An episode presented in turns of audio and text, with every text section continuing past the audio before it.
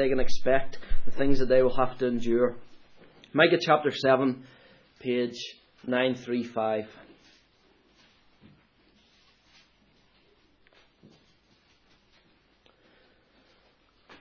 What misery is mine!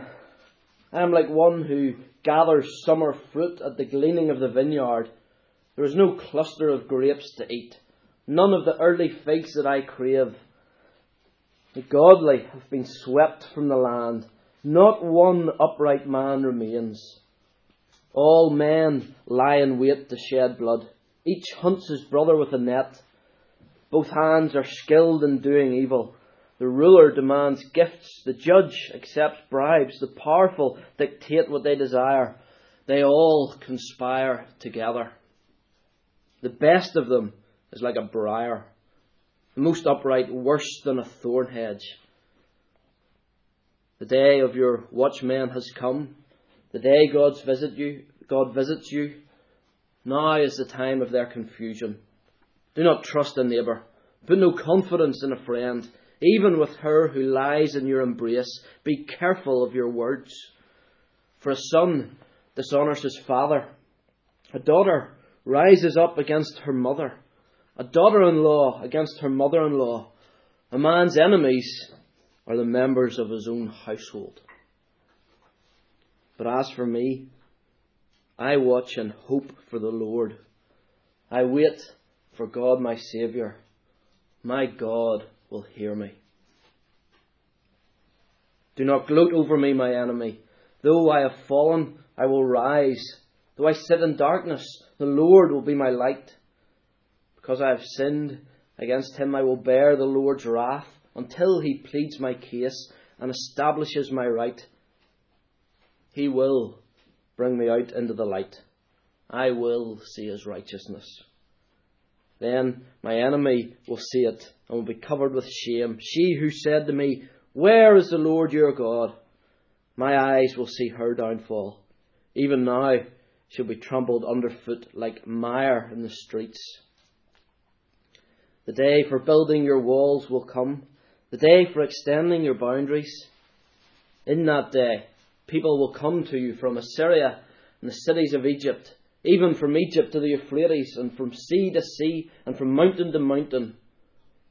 The earth will become desolate because of its inhabitants as a result of their deeds. We end our reading of God's Word there.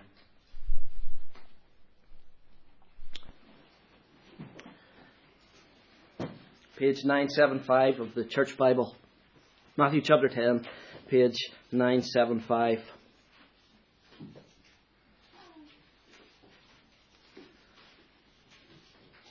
We've been looking in the last few weeks at Matthew chapter 10 and we've uh, seen how it's the second of five blocks of teaching in Matthew, or five sermons that he's compiled from Jesus' teaching, and it's focused on mission. We have the Lord of the harvest sending out harvest workers and instructing them. So far, we've thought about the need for workers. We've looked at Jesus' instructions on how to work. And last week, we saw how Jesus warns them to expect opposition. And today we're going to look at how to cope with opposition and how to cope with suffering in the cause of Christ as we go about his work. I'm going to read from verse 26, and this is a really beautifully written section. It just it flows from one section into the next. There are clearly different sections within it, but it's quite hard to tell where one ends and where one starts.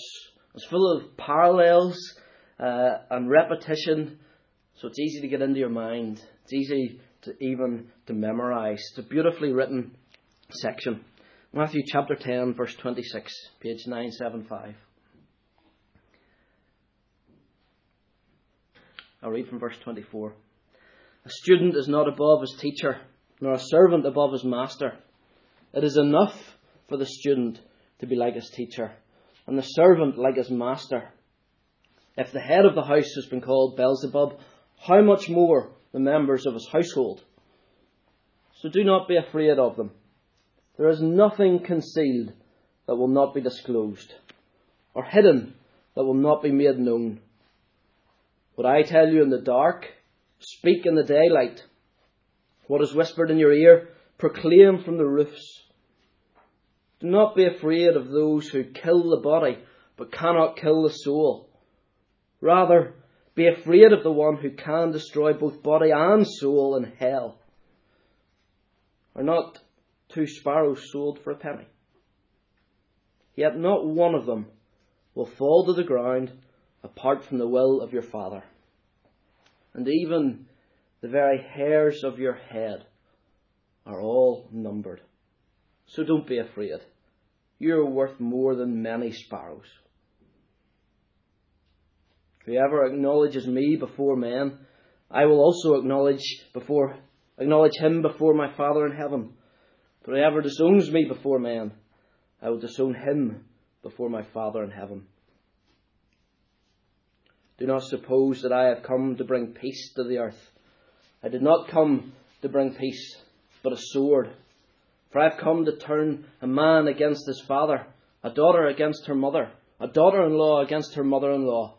A man's enemies will be the members of his own household. Anyone who loves his father or mother more than me is not worthy of me. Anyone who loves his son or daughter more than me is not worthy of me. And anyone who does not take his cross and follow me is not worthy of me. Whoever finds his life will lose it. And whoever loses his life for my sake will find it. He who receives you receives me. And he who receives me receives the one who sent me. Anyone who receives a prophet because he is a prophet will receive a prophet's reward. And anyone who receives a righteous man because he is a righteous man will receive a righteous man's reward. And if anyone gives even a cup of cold water to one of these little ones because he is my disciple, I tell you the truth, he will certainly not lose his reward. We end our reading of God's Word there.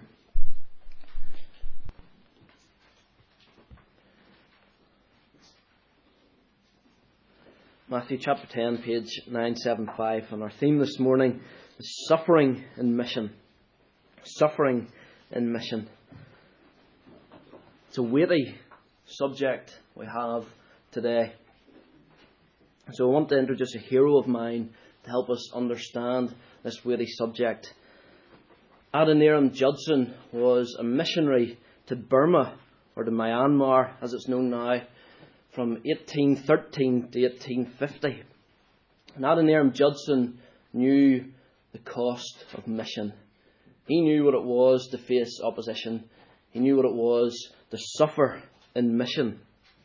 Burma at the time was a dangerous country, it was hostile and unreached, or it was war torn. All the previous missionaries had either been killed, died from disease, or left. William Carey, a man known as the father of modern missions, great missionary hero, even he told Judson not to go to Burma. Judson went, and he ministered there for 38 years. During those 38 years, he had a lifelong battle with malaria, with dysentery, with cholera. On the mission field, he lost two wives and seven of his 13 children. His first, first wife, Anne, gave birth to three children. Their firstborn was stillborn on the way to Burma. Their second, a son called Roger, died aged just 17 months. And their third, Maria, died aged just two. He was separated from his family he went home just once in all those years. News from home took two years to reach him. And after leaving, he never again saw his father, mother, or brother ever again. He spent 17 months in prison. During the day, his feet were chained together, and at night, the prison guards would put a bamboo pole through the chains of all the prisoners and hoist it up until they were hanging upside down with only their shoulders touching the ground. And they would stay like that all night. And at night time, the mosquitoes would come in from the swamp and feed on their bloodied feet. And the pain literally drove men mad. His months in prison took their toll on his wife Anne.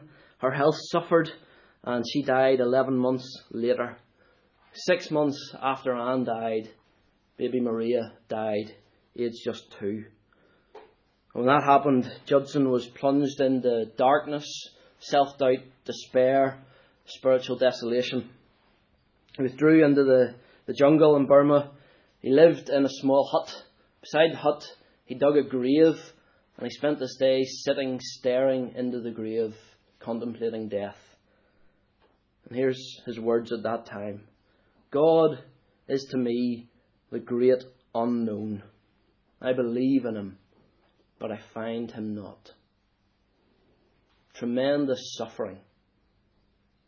And yet he endured it. He endured it. And why did he endure such suffering? So that the people of Burma might hear about Jesus. So that he could speak the gospel to the people of Burma. And all the things that he endured, that was the cost of mission. The suffering in mission. I've been thinking in recent weeks of, as we've looked at Matthew 10, how the Bible teaches we're all missionaries. Mission isn't just something that's done far away in unknown lands. It happens right here. We're all people entrusted to carry the good news. We're all to proclaim that Jesus is the King and that He's come to save and to judge. I want to take this message to the people across the fence from us. To take this message to the children growing up in our homes. Want to take this message to the unbelieving spouses, brothers, sisters, children, to the people that you share the office with, to the people that you speak to over coffee time, to the people you meet at the school gate. Carrickfergus Town is our mission field. And friends, as we go about this mission, we will suffer. We will suffer. And we have suffered. Satan will attack your family worship time in your home and seek to distract you from it and do all he can to disrupt it. People that we have invested hours in have broken our hearts. We know we've known discouragement, even despair in our outreach efforts. We suffer separation from our loved ones. We separated from Trinity and came here. Separated from loved ones who have gone other places to tell the gospel. Or separated because loved ones don't want to hear from us because we speak to them of Christ. We will suffer, and we have suffered in this mission. So the question I want to think about this morning is how do we cope? How do we cope with suffering in mission? I have this morning not the ABC of suffering and mission, but the DEF of suffering and mission. Hopefully that helps us to remember what Jesus is teaching in these verses. First of all, verses 26 to 31 do not fear. Do not fear. Remember the previous verses that we looked at yesterday? Jesus is outlining the opposition that they can expect to face and how to respond to it. And opposition that they'll face is a danger. But the greater danger for the disciples and for us is that we're silenced through fear that we're silenced by fear. It's one thing to be silenced by other people, it's worse to be silenced because of fear. So Jesus gives two reasons not to fear, two reasons not to be silenced. Verse 26 to 27 don't fear because the truth will emerge. Verse 28 to 31 don't fear because God cares for you. First reason not to fear truth will emerge. There are some things that are concealed at this present time that are hidden. People tell lies about us and the truth's concealed from people. People do things in secret against us that are wrong, and yet they're hidden. The glory of Jesus is hidden from most people. They er don't see it. But verse 26 Do not be afraid. There's a little word not translated in the church Bible. For nothing is concealed that will not be disclosed. Do not be afraid, for nothing is concealed that will not be disclosed. These words concealed and disclosed and hidden and make known. In Matthew, they have a sense of referring to the, the end times, to the last judgment, to God's great revealing, to that day when there'll be a final settling of all accounts, when there'll be a vindication of all of God's people, when every act of persecution will be disclosed before everybody. And the things that we've suffered and endured that, that nobody knows about, they'll be revealed and made known. Jesus in his splendour and his glory will be made known. And so he tells us do not fear. Do not fear hidden hardship in the cause of Christ. Don't fear the manager who dislikes Christians and yet who, uh, who, who stunts your progress or who bullies you and no one sees it. Don't fear. Don't fear the neighbour who sets out to, to slander you or to, to hinder your witness to the other neighbours. Don't fear those people who think that you are soft and weak and needing a crutch for support. Don't fear that Jesus won't get the glory that he deserves to get. Will be seen someday. There's a time of revealing coming. The day when the curtain will be drawn back and everything will be seen. All the hardships that you've endured for the cause of the gospel will be seen. Every sin will be called to account. People will praise Jesus for the grace which sustained you in all those difficult moments. And his glory will no longer be hidden. But every eye will see, and every knee will bow before the King of glory. Do not be afraid. Truth will emerge. Truth will emerge. The second reason that Jesus gives not to be afraid God cares for you. Do not be afraid because God cares for you. Verse 28 Don't fear those who can only kill just the body. Rather, fear the one who can destroy both body and soul in hell forever. Do you see the contrast that Jesus is setting up? Man can only do so much. Man can only kill the body. God can destroy body and soul in hell forever. But Jesus goes on to say, But you, his people who trust him, who love him, you don't need to fear him. You don't need to fear him. He gives an example. Sparrows, common as mud, an everyday normal bird. And yet, when one sparrow flaps and flutters and stutters in its flight and falls crashing into the mud, that little sparrow is in the hand of our Father. And our Father knows where it's fallen. And our Father knows why it's fallen. But more, that sparrow has fallen because our Father has let it fall because it's in his hand. A tiny, little, common sparrow can't fall to the ground apart from God. But you, even the hairs on your head, are numbered.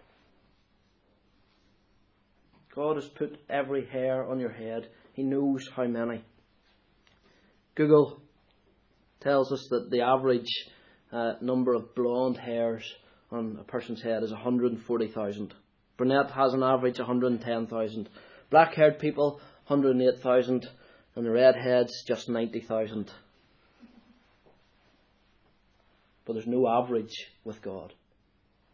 He knows exactly how many hairs are on your head. But every morning when I get out of the shower, and increasingly so, there are hairs in the bathtub. More and more. My hairline is receding. And so every morning God adjusts his records. That's the level of care and concern he has for us. Such care. Even I don't know how many hairs are on my head. God knows me better than I know myself. Do not fear. Even a sparrow can't fall and die apart from God. Even a hair on your head can't fall out apart from God. God is interested even in the deaths of sparrows. But you, not even a hair can fall out apart from Him. He's even more interested. Verse 31 You are worth more than many sparrows. You're worth more than many sparrows. Just think about that. Think about its application. God controls the pouncing of the cat upon the sparrow. God controls Satan's attacks on you and your family. And all those times he seeks to distract and disrupt family worship when you teach your children the gospel. God controls when one tiny little sparrow is forced over the edge of the nest by its bigger siblings in the rush for food. God controls when you feel the sting of a sibling's words because of their resentment against God, or the harshness of family's tongue for the sake of the gospel. God controls when one little sparrow can't get airborne because of exhaustion. God controls when you feel that mind and body numbing weariness and exhaustion that comes from serving Him in the cause of the gospel. As we go about our duties and our responsibilities as individuals and as a church, He controls when we feel that immobilizing weariness. Judson said in the midst of all his difficulties and trials. And just picture what he endured in those 38 years as you hear these words. If I had not felt certain that every additional trial was ordered by infinite love and mercy, I could not have survived my accumulated sufferings. Think about those words for a minute. Think of all he suffered. If I had not felt certain that every additional trial was not allowed to happen, but ordered by infinite love and mercy, I could not have endured my accumulated sufferings. He knew that God is concerned for sparrows and for hair and for his people. So do not fear. Do not fear. Secondly, verses 32 to 38 embrace the cost. Embrace the cost. Love, care, concern like this demands a response from us. In verses 32 to 33, Jesus tells us what response this requires. It requires that we, dem- that we confess our allegiance publicly, that we acknowledge publicly who our Lord is, and when we do this, it will bring trouble. In fact, so sure is it to bring trouble that Jesus is able to say in verse 34 that he's come not to bring peace, but a sword. Verse 35 to 37, it's going to cost us even our closest relationships. In verse 38, it's going to cost us even our lives.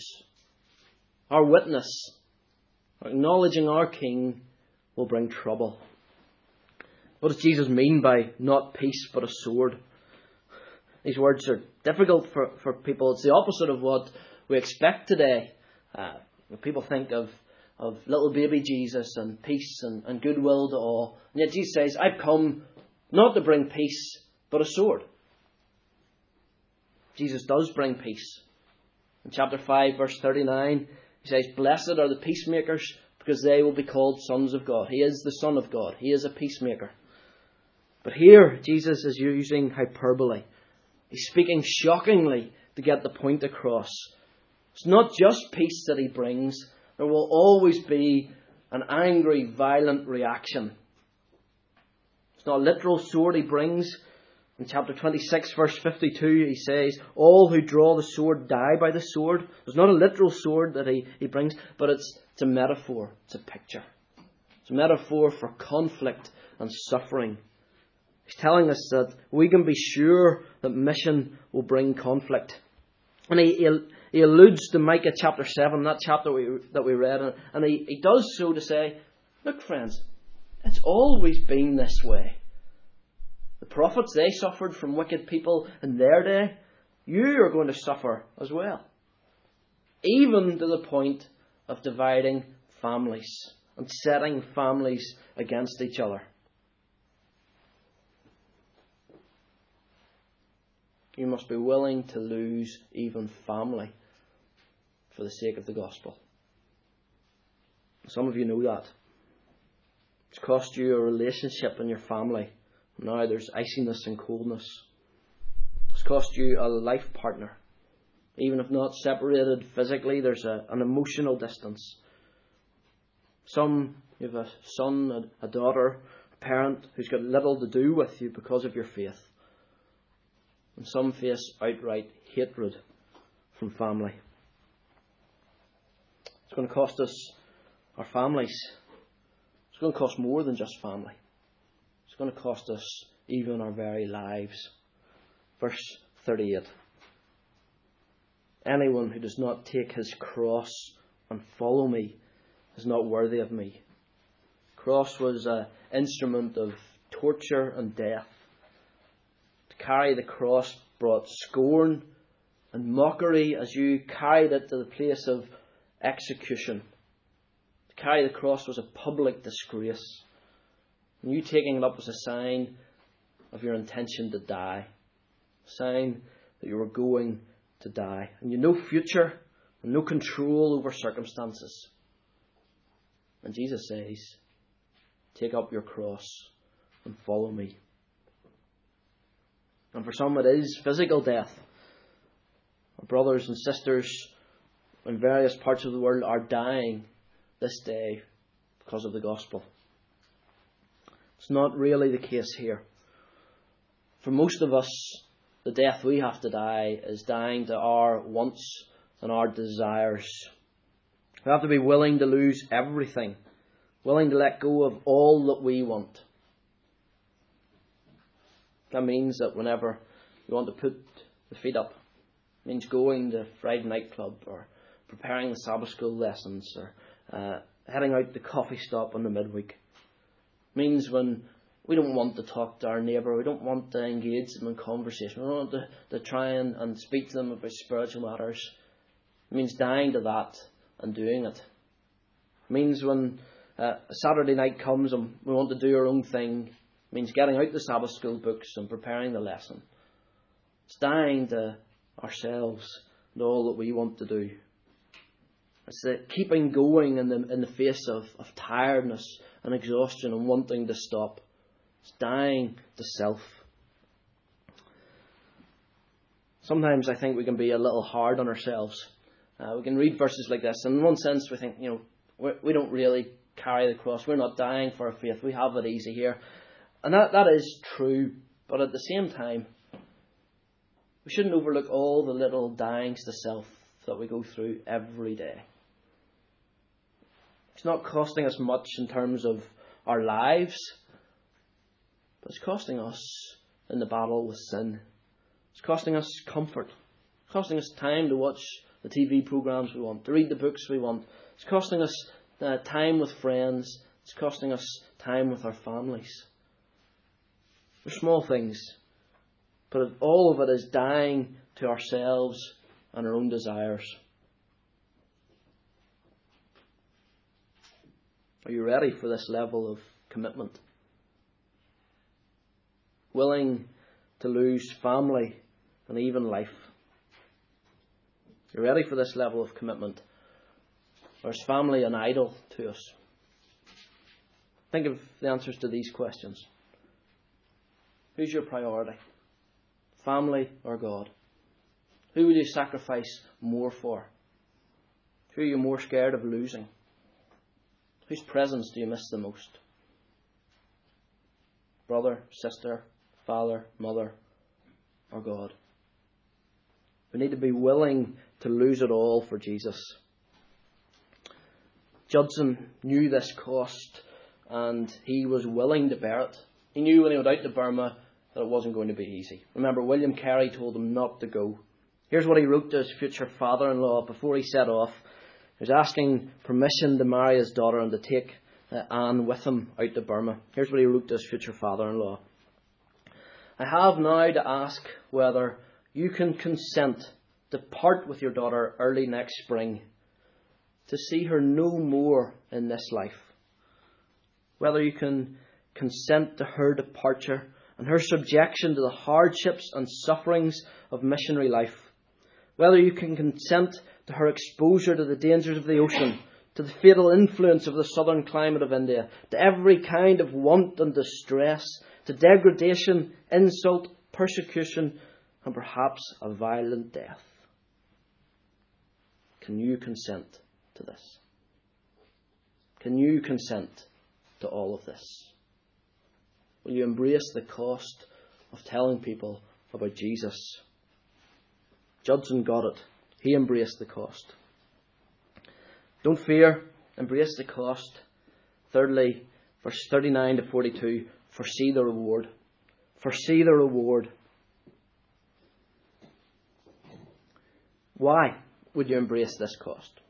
Why go through all this willingly, like Judson did, and like so many others have done? Verse 39 Whoever finds his life will lose it. Whoever loses his life for my sake will find it. Dying to self is the path to life. Dying to self is the path to life.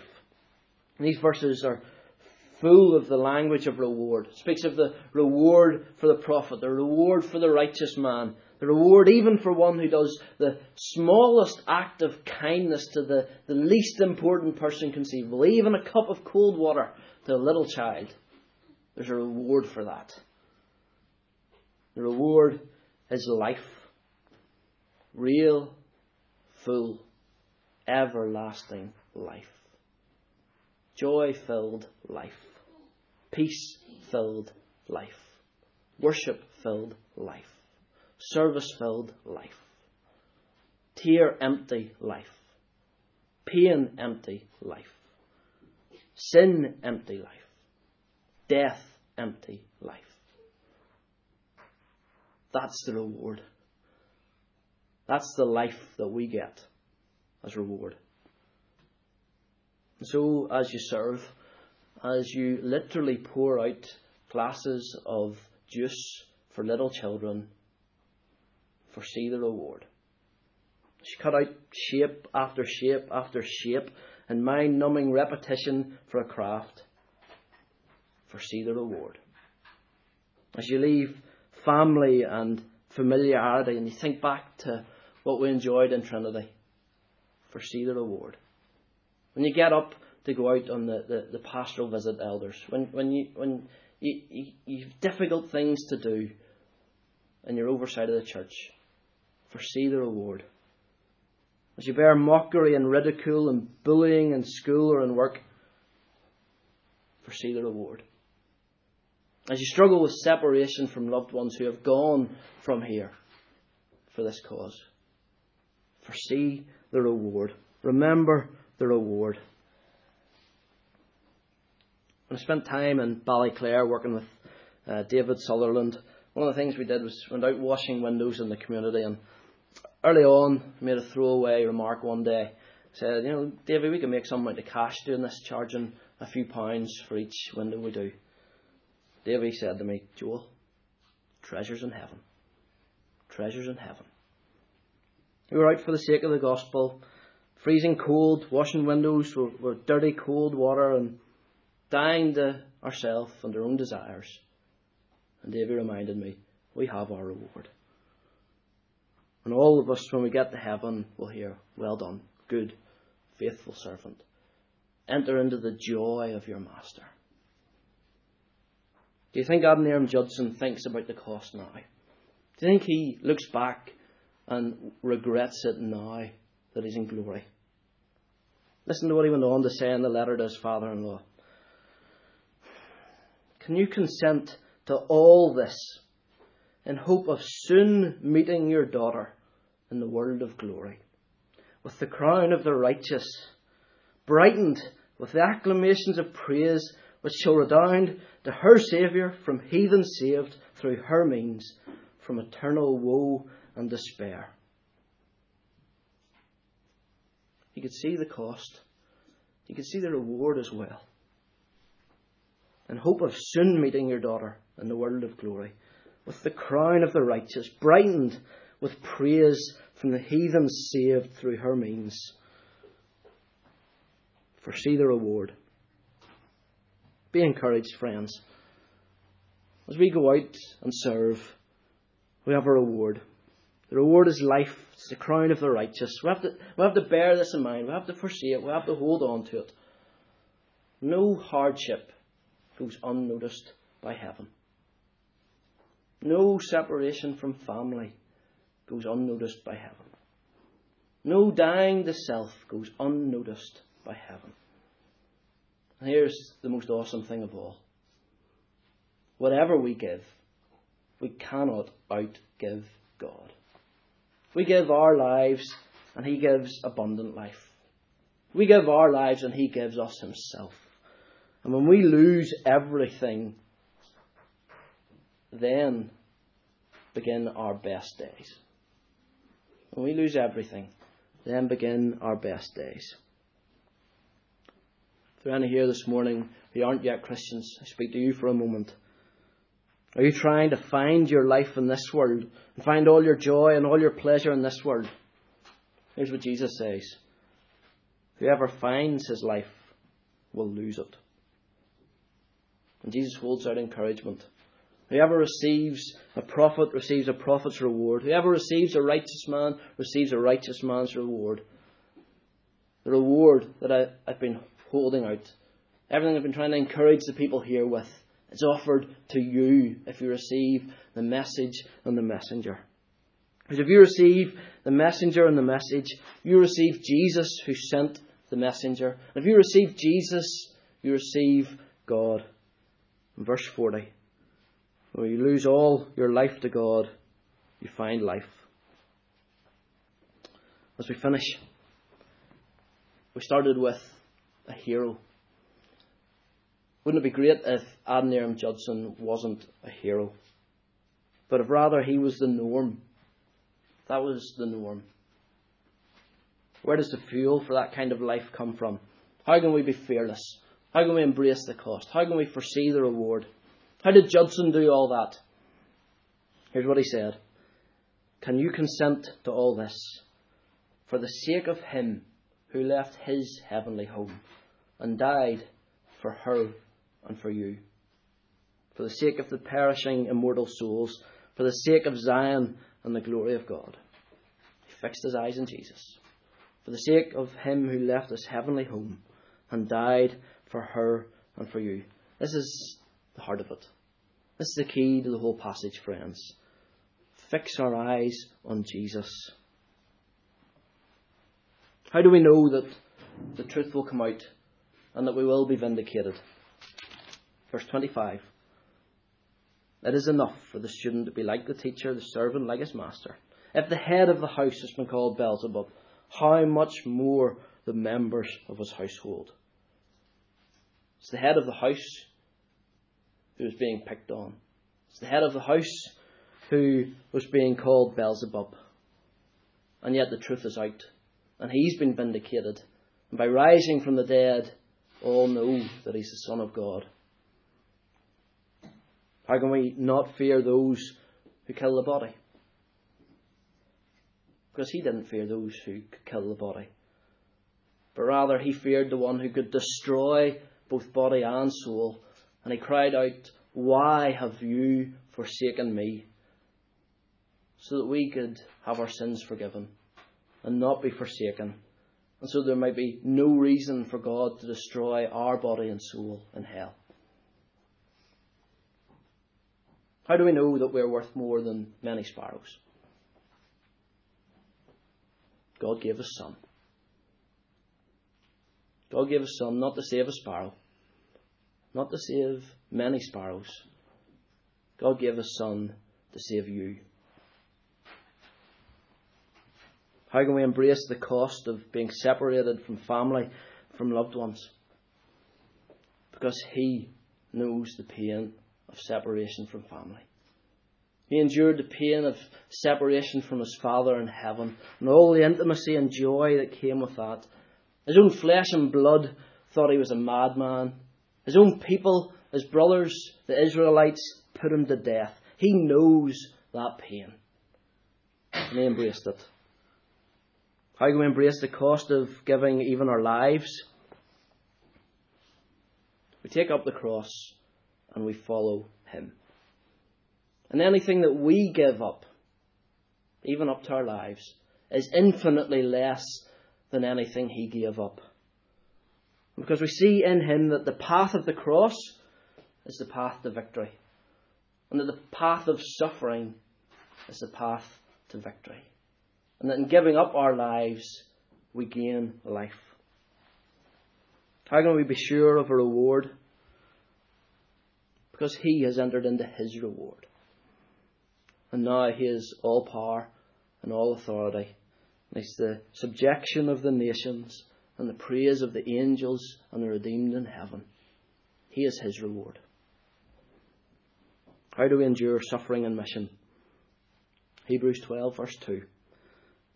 Let us fix our eyes on Jesus, the author and perfecter of our faith, who for the joy set before him, who for the reward set before him, endured the cross, scorned its shame, and sat down at the right hand of the throne of God.